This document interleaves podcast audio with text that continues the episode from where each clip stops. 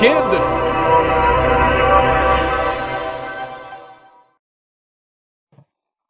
Hi, everybody. It's Brian Eisenberg, and I'm here with my friend Marcelo Alfonsin. Marcelo has truly a fascinating story. We're connected because he was originally from Argentina, and my parents from Argentina, and I had found him on Twitter, and I was just fascinated to see what kind of baseball was happening in Argentina. And then the next thing I know, he's now hired by the uh, Astros organization, and he is now currently the manager and the field coordinator for one of the Dominican Dominican leagues for the Astros, among other things. And I just wanted to bring him aboard to tell this story, talk a little bit about what development looks like, both in Argentina, which is obviously not well known for baseball, the Dominican Republic, and obviously what he's learning from the Astros and all the certifications, which I'm sure we'll touch on as he tells his stories. Welcome, Marcelo. Can you tell us a little bit how you got here? Hey, Brian. Thanks for having me. Um, I I played baseball since I was nine, and uh, I guess by the time I was like 18, I started helping out, coaching kids. And in Argentina, we always had this issue that pitching was not good. Pitchers did not throw hard. When we went for international tournaments, we got blown away by every other Latin American team. They got guys throwing 90, we got guys throwing 75, and we tried to compete with that, but it was impossible, really. And then I one time MLB came down to Argentina, had a, a, a Major League Baseball coach development program, and I signed up for that. And I thought this is going to be it. Like they're going to tell me now what we're what we have to do in order to get guys throwing 90, 95, whatever. And it didn't happen. Like I was sitting there with my notebook trying to take notes and they were just giving us drills and the same drills that we do, the same drills that we were doing at the time. And I was like, this makes no sense. And so I started rethinking what we had been doing wrong. And I guess uh, that's when I realized that we in Argentina were working with a different kind of athlete. If you go in the US or in the DR or Cuba or Venezuela and you ask a room with a hundred kids who wants to play baseball, probably the majority of them will raise their hand. And if you do that in Argentina and in a room with a hundred kids, probably one raises the hand. And it's the kid that is probably the kid that's going to suck at soccer, basketball, tennis, and any other sport.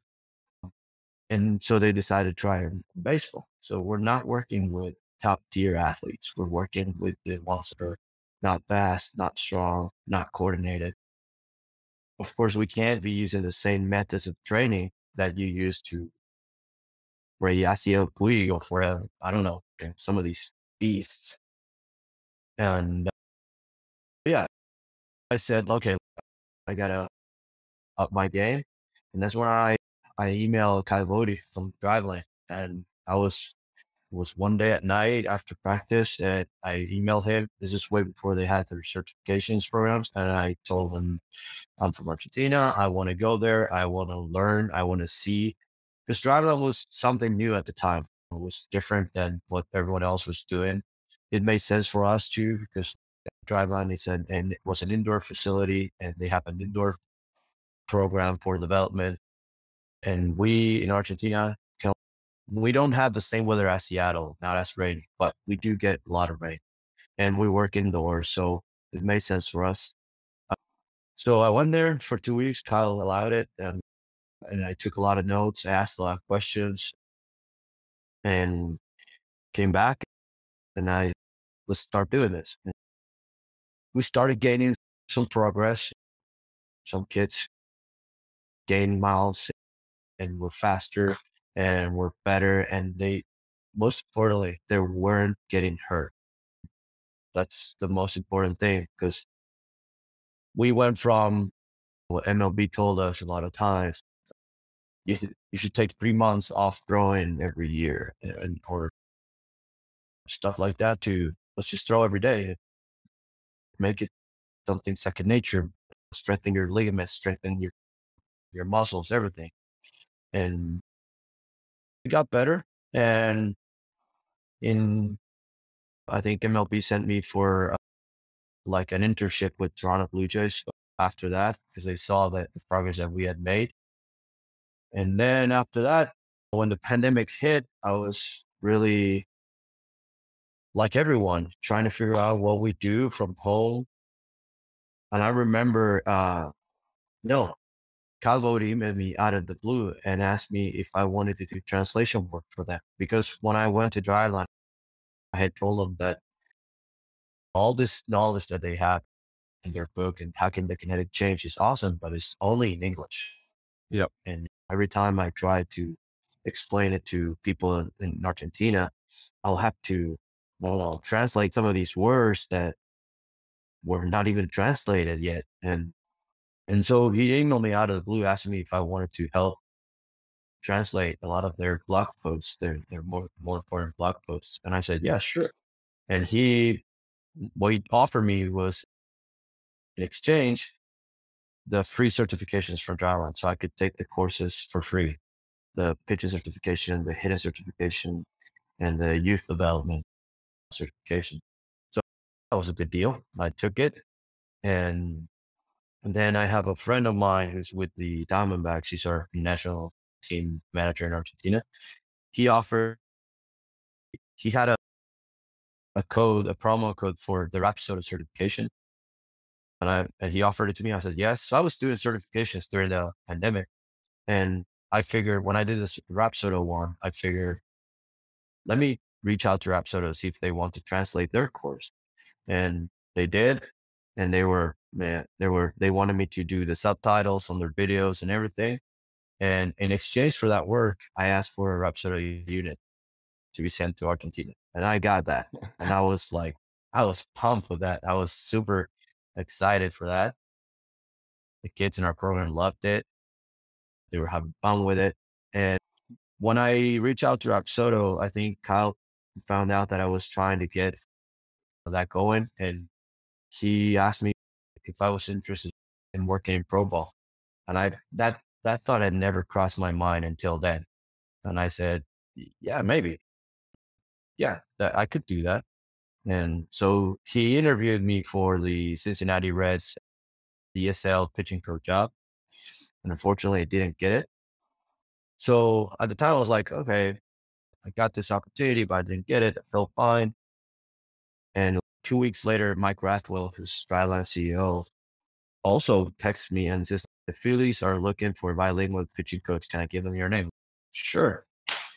And with the Phillies, I interviewed like with seven different people.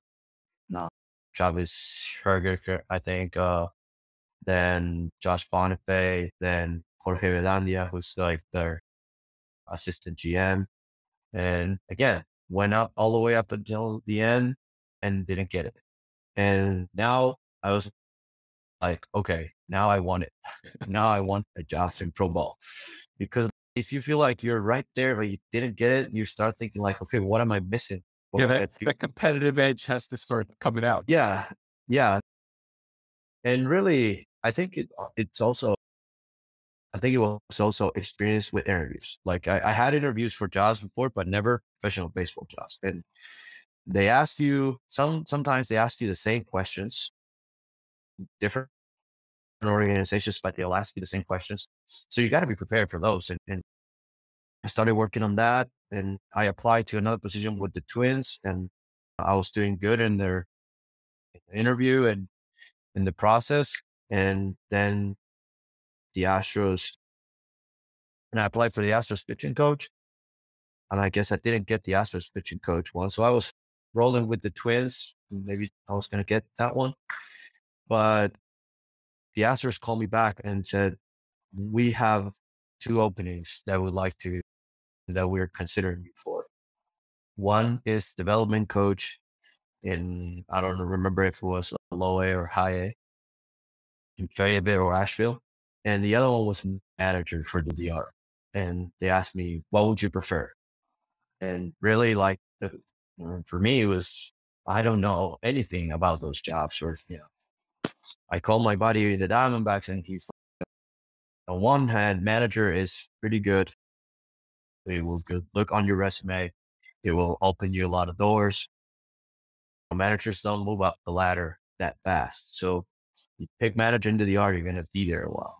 And then on the other hand, if you go development coach, you already be in a higher level and movements are more frequent there, those positions. But so he told me that, and there's nothing really that I could do with that. Uh, so when I called back the Astros, I just told them, whatever you think I'll have the, the most impact uh, in the organization, I'm down.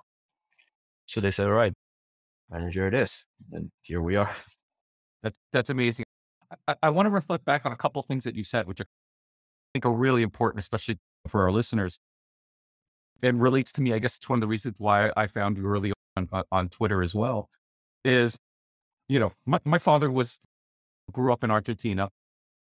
He was born lefty. And when he was young, they tied up his arms so that he couldn't write with his left hand, but his Yeah. legs were equal. And so when he played football, soccer there, he kicked equally well with both legs. Yeah, and it- Now we understand neurologically what obviously developed. And he was super, super fast. Unfortunately, that did not pass on to me or Sammy. We got my mom's side of that part of the body. But yeah, he was it, it, was incredibly fast. And he, he was obviously elite among there because they offered him to play professionally and all that. When you're training kids who are not the top choice, right? You look at one of my, some of my favorite videos are some of like Aroldis Chapman when he was training in Cuba with the Cuban coach and some of the things that they're doing. What works for someone like Aroldis Chapman is not going to work for your average player who may not be born with elite rotational skills or, or elite speed or velocity. And I, I'm comfortable to say Sam who's not born elite, right? We have to use different methods to get them better. So I want to explore this because there's obviously a big difference between training those non-elite players and, it's not that Argentina doesn't have some talent. Our mutual friend who also explained to me what it's like in the Dominican Republic, Ed- Ed- Edward Cruz, who unfortunately had to get Tommy John surgery. Otherwise, he would have been there for you in the World Baseball Classic. And he tells me, like in Dominican, if they don't see that natural talent by, they put them in the academies when, if they're super talented and young. But if they're older than that, if they're not that superstar early, they're discarded. And he's real passionate about developing those guys too. Now that you're in the Astros organization, how do you see this world of development for? Obviously, not everybody can be elite. So, what, wh- where do you place your focus? I think, yeah, I agree with Edward on that. Development curves are different, and not everyone will will turn a corner at 12. Not everyone will have their highest performance at 16. This is the age where they usually get signed here in the DR. And so sometimes you see a really good player, the 17, 18 year old, and you're like, oh, he's old. No, he's not. No, he's not old. And and here in the Astros, we always tell the story about Framber, Framber Valdez. We mm. signed him at, I think, 20. I don't know, something like that.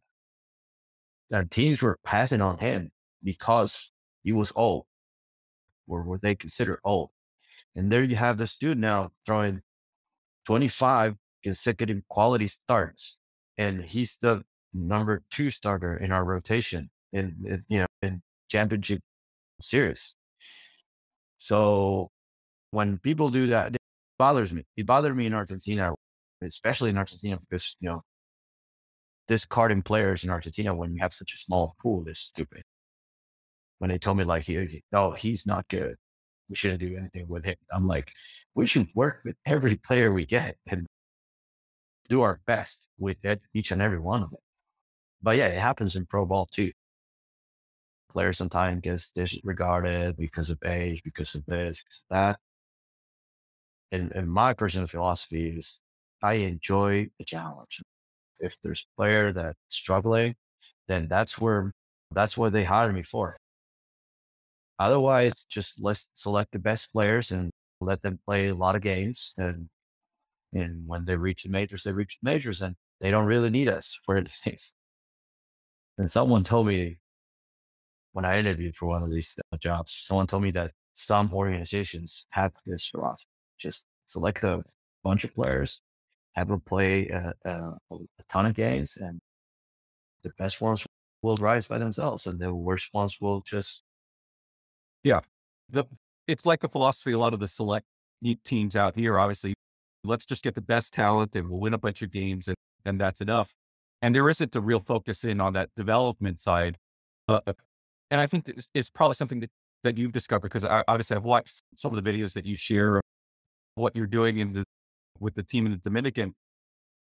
There's a lot more to development than just talent. There's a lot more to winning than just talent, right? There's the heart that you can't necessarily measure. There's the passion and fun. And I think that's a key part that I see every time you post things. What are some of the things that you do now as as the manager there? With obviously you're dealing with some real talent. Obviously, the role part of the Astros organization could serve as one of the better foreign teams to keep fun and keep developing that. Right now, we're in, in instructs. A lot of what we do now is uh, instructional. It could get boring at this time of the year. When we start our preseason, we're putting them in shape there to make the league, the league sorry. Yeah, sorry, in order to make the league and perform. Once the league starts, it's all about games. So they really have not a lot of time.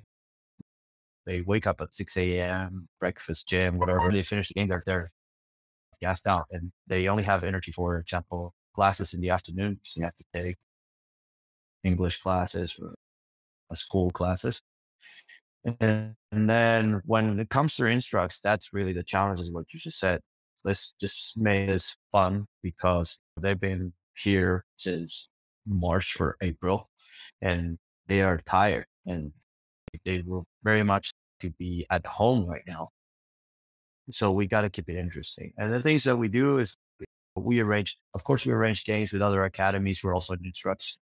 We play simulated games among ourselves. last day, for example, last Wednesday, we set up the machine or two machines. One's throwing curveballs, one's throwing fastballs, and we split teams and we play five inning games. And on every inning, we have a runner on third so that they can practice on bringing that runner home with sacrifice fly. And we make it interesting by saying, okay, whoever loses has to, I don't know, pick up all the balls after BP tomorrow. So some competitive thing, or whoever wins gets pizza tonight, or whoever. And we try to keep it interesting, and I think those guys enjoy it. It's not hard making it competitive for them because they're already very competitive. What's hard is really in an environment where it's fun. It, it's also educational that they understand, that they learn from it. And at the same time, finding consistency here. The DR is super hard because things might fail. The other day, we were about to play a game, power goes out, and this doesn't have to do with the Astros, just like the infrastructure in this country is poor. So power goes out, and we need to find a way to water the field before the game or whatever it is. You know, finding consistency here can be tough, but it, it's really one of the things that I think is one of my biggest responsibilities that we are consistent in what we do and that we allow the players to get a, a good training about. That's awesome. Now, I'm very curious because obviously you recently became the pitching coach for the World Baseball Classic qualifier. Argentina was invited.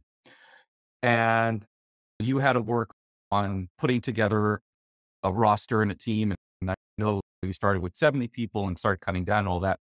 But I'm curious if you weren't in the Dominican Republic and you had to go back to train all these people in Argentina, what things would you bring back with you? What drills, what what devices, what exercise equipment, what would you love to bring back with you to help train those young guys in Argentina? That's a good question. If I had unlimited, unlimited uh, budget, I think, okay, great.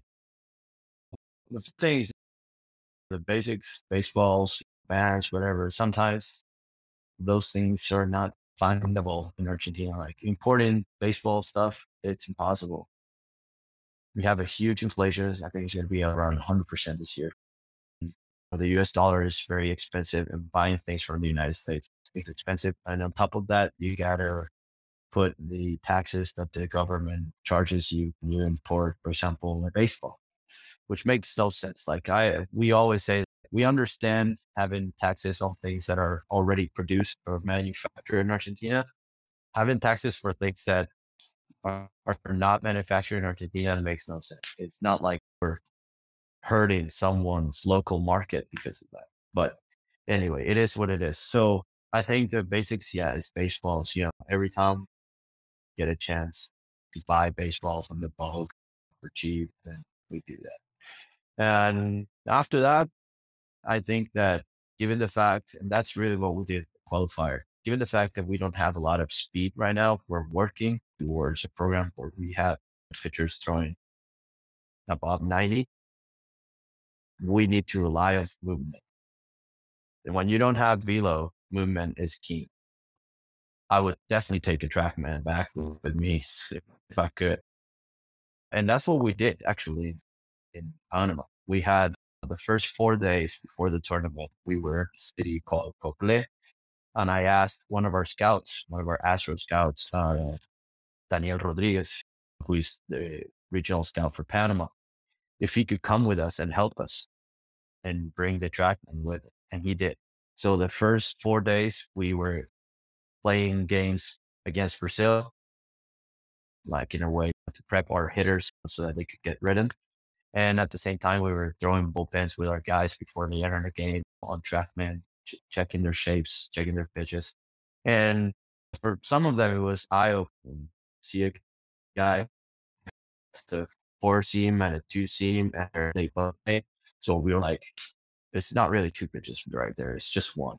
Or you see a guy who's better or doesn't do anything, but it's for blue. So that slider off the table. And that's really basically what we did with the time that we had, very, small time, we just shaved a few pitches out of each one's repertoires or made a few adjustments with the kids that were able to do that. Not everyone will come in and be like, okay, make this grip change and it will automatically click with it. But some guys will. So we use that time and we use that tool TrackMan for that. And I think it, it helped us.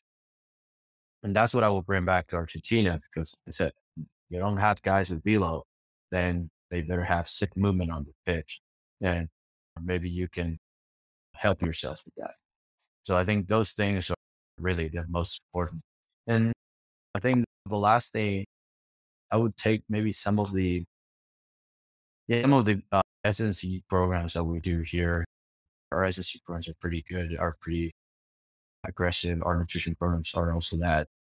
The guys that we have are, are massive athletes. They are very strong, very fast. And I gotta gotta tip my cap to their, our strength and conditioning department because they do a great job with that. I guess those three things maybe. That's awesome.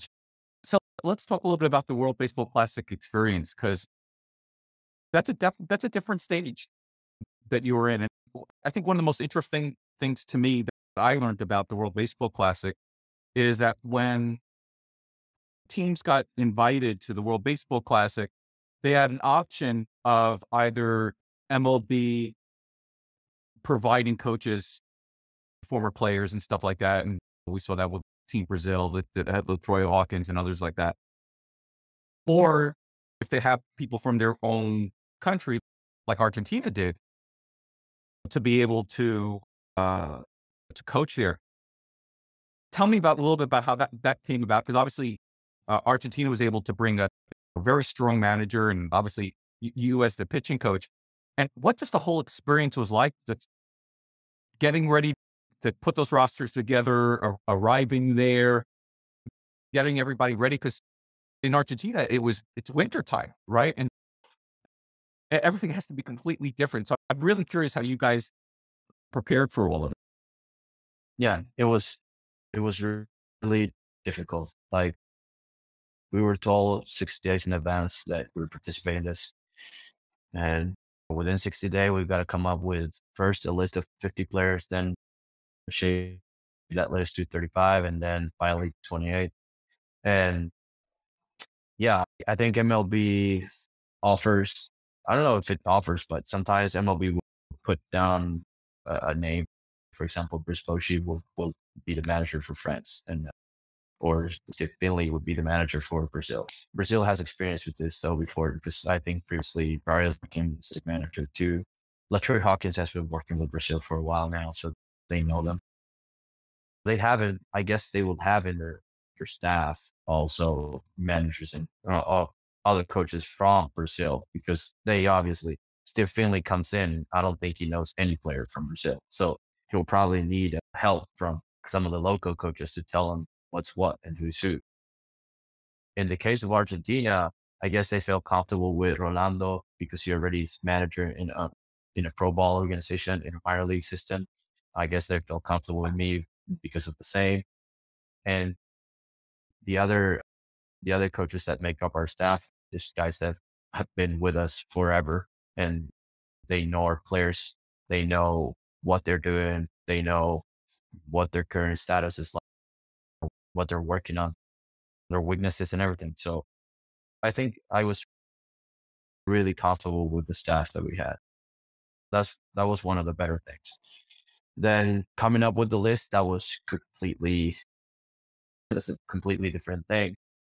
Like you said, in Argentina's winter, we got players all over the world. We got players Europe playing league, got players in United States who are some of them were not in activity. Like some of them had played their last baseball games in 2020. And Eric Ma was a player who last pitched in college, I think in 2020. And uh, Andres Kim is a is a an infielder who also played his last game maybe in 2021. So we got to call those guys and make them game ready within 60 days. Which of course it's a lot easier for a pitcher than for a position player position players will need to face live pitching in order to get ready for a tournament like this. But they all did a great effort with that. Like they went into facilities, they found teams players here and there so they could do their stuff. It was great. And with Sammy also, he didn't get to travel, but he did the same thing, went facility through, provided the tracking information, provided the videos. Same with Nicholas Luke, who was also going to be one of our guys. And so that was interesting, like finding all these guys and then keeping tabs on everyone in any part of the world that they were. And they were all coming up with problems. I remember this, we got this kid in Italy where like he didn't have any implements. So I had to buy a set of weighted balls, ship it to Verona in Italy. And yeah, so that he could throw against the wall because his team had been done with training and he had no one to practice with. So that's one of the things we did. Then for the guys that stayed back in Argentina, we were uh, setting up practices and lives and simulated games and then but yeah, it was crazy. Even finding players. In, in, in your case, I was lucky that I've known you before and I know Sammy before. But for example, Eric Ma and Andres team, when they asked me, how did you find us? And I can't honestly remember. I just think that there was this one night where I just started Googling all sorts of different words like um, parents from Argentina, father from Argentina, expecting to find maybe an article from a college about a guy who, you know, it's the son of Argentinian or something. And I think that's how I found them. And then you go into Instagram, you should find their name and get their contact. And yeah, it like, it went from that. It was crazy. You, know, like you never knew you were going to be a detective too. Yeah, that that was crazy. It, we even had MLB said we're going to send you a list of potential players that you could include. So we thought, okay, maybe MLB has a database. With people of Argentinian descent, which we very weird. That's not a field in any database. Like grandfather, nationality of grandfather. Yeah. But they sent us the list. It was just like all players from Argentina who had signed contracts with Braves in 1996. Yeah, so we're not gonna we're not gonna need those guys. Yeah, we just started googling, googling using Twitter and social media, and we find a lot of guys. Two of them were able to travel, and the rest were not able, and, and it sucked. Eleven weeks sucked when we learned those news. But yeah, it was hectic. It was fun though, but it was uh, pretty. What's interesting also is you look at the list of some of those teams, obviously Panama and Nicaragua, and well, there's just some powerhouse teams where people here in the US obviously know some of the players from those countries. And Argentina doesn't have that, but they've developed quite a reputation in Latin America for being quite an accomplished team, especially of amateurs. You guys had some very positive expectations going in there and, and obviously performed well what do you attribute that to? I think one of the things I've noticed playing tournaments internationally with Argentina is that we're good at preparation. We take things very seriously when it comes to preparation, at least the staff of coaches. For example, in 2018, I traveled, 2019, I traveled with the U23 Argentina to Honduras. And we were playing this tournament that will qualify us for another tournament. So in order to qualify for that tournament, we have to be like, I don't know, a certain ranking at the end of the tournament. So we go into those tournaments and before we go, we start searching social media. Who's going to play for that team? Who's going to play for that team? Who's going to play for that? And we come up with a list, potential list. So if you wait for the rosters to to be posted, sometimes those are posted before that's exactly what happened with World Baseball Classic. Like rosters were posted one day before. But of course, we're not going to wait. And so we know going in who are the guys that we're going to face, and we search video of them, like video. This guy. And we share, we start sharing those with our players before. So, for example, for the World Baseball Classic, we had searched, well, Pakistan posted all of their players on their social media when they asked us if I, if we wanted to do that, I said no. We're not going to reveal anything until we play, until you know it's necessary. But what Pakistan did was give us a huge advantage. We knew the names of their pitchers, we knew so their infielders, we knew how they were, we saw their video, and we created YouTube video channels with all their videos, and we sent them to the to our players, and we told them like you should start checking this out. You should start checking these hitters, these pitchers, because you're probably the ones we can see. And it was like that. The starter for Pakistan was a guy that we knew that was going we knew very well and we knew what we was going to throw to us. Same thing for New Zealand and same thing for their relievers as well.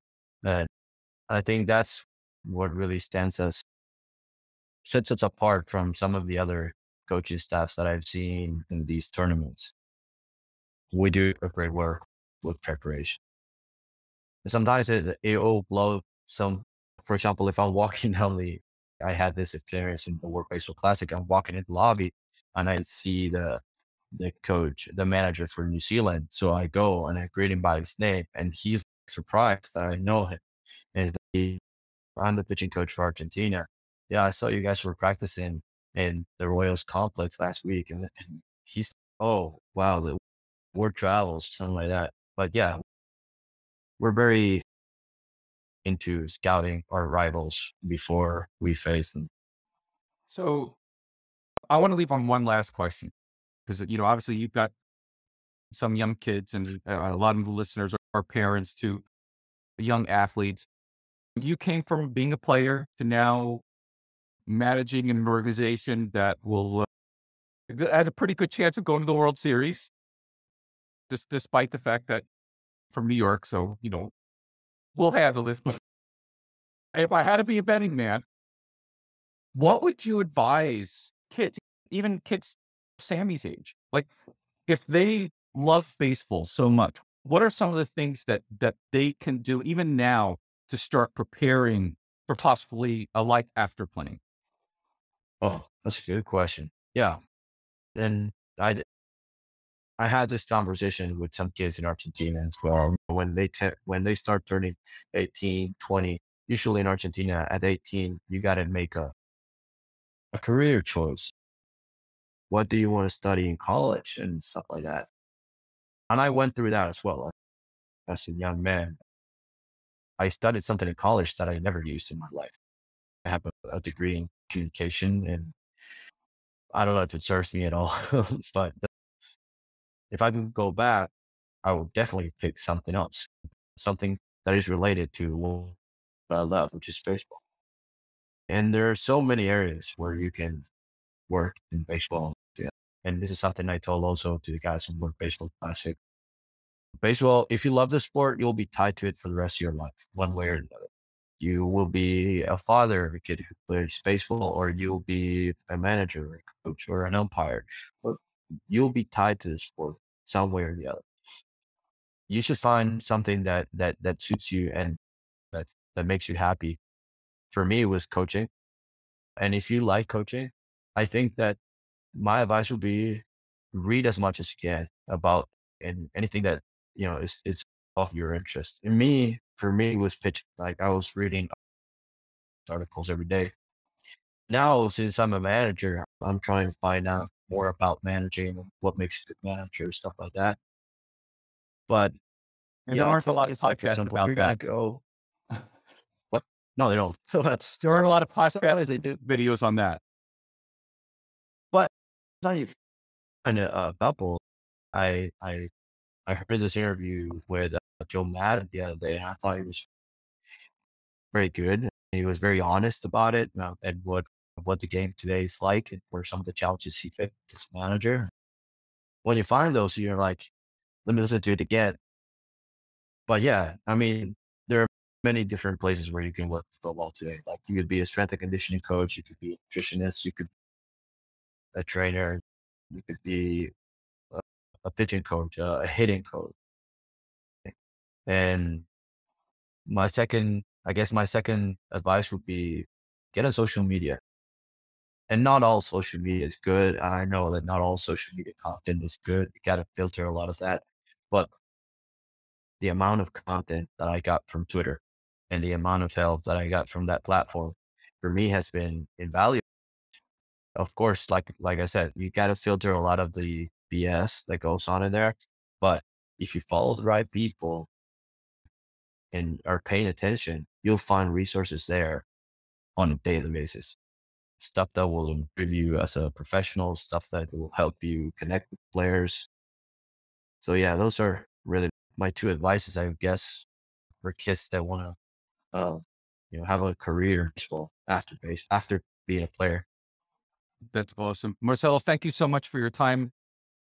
I'm excited for not only to watch what you continue to do, but also obviously, you know, what what will come for Argentina in the next number of years as you've already guys been told that you'll be participating in the next qualifier as well. So now you don't have to worry about 60 days. You have a little time to prospect.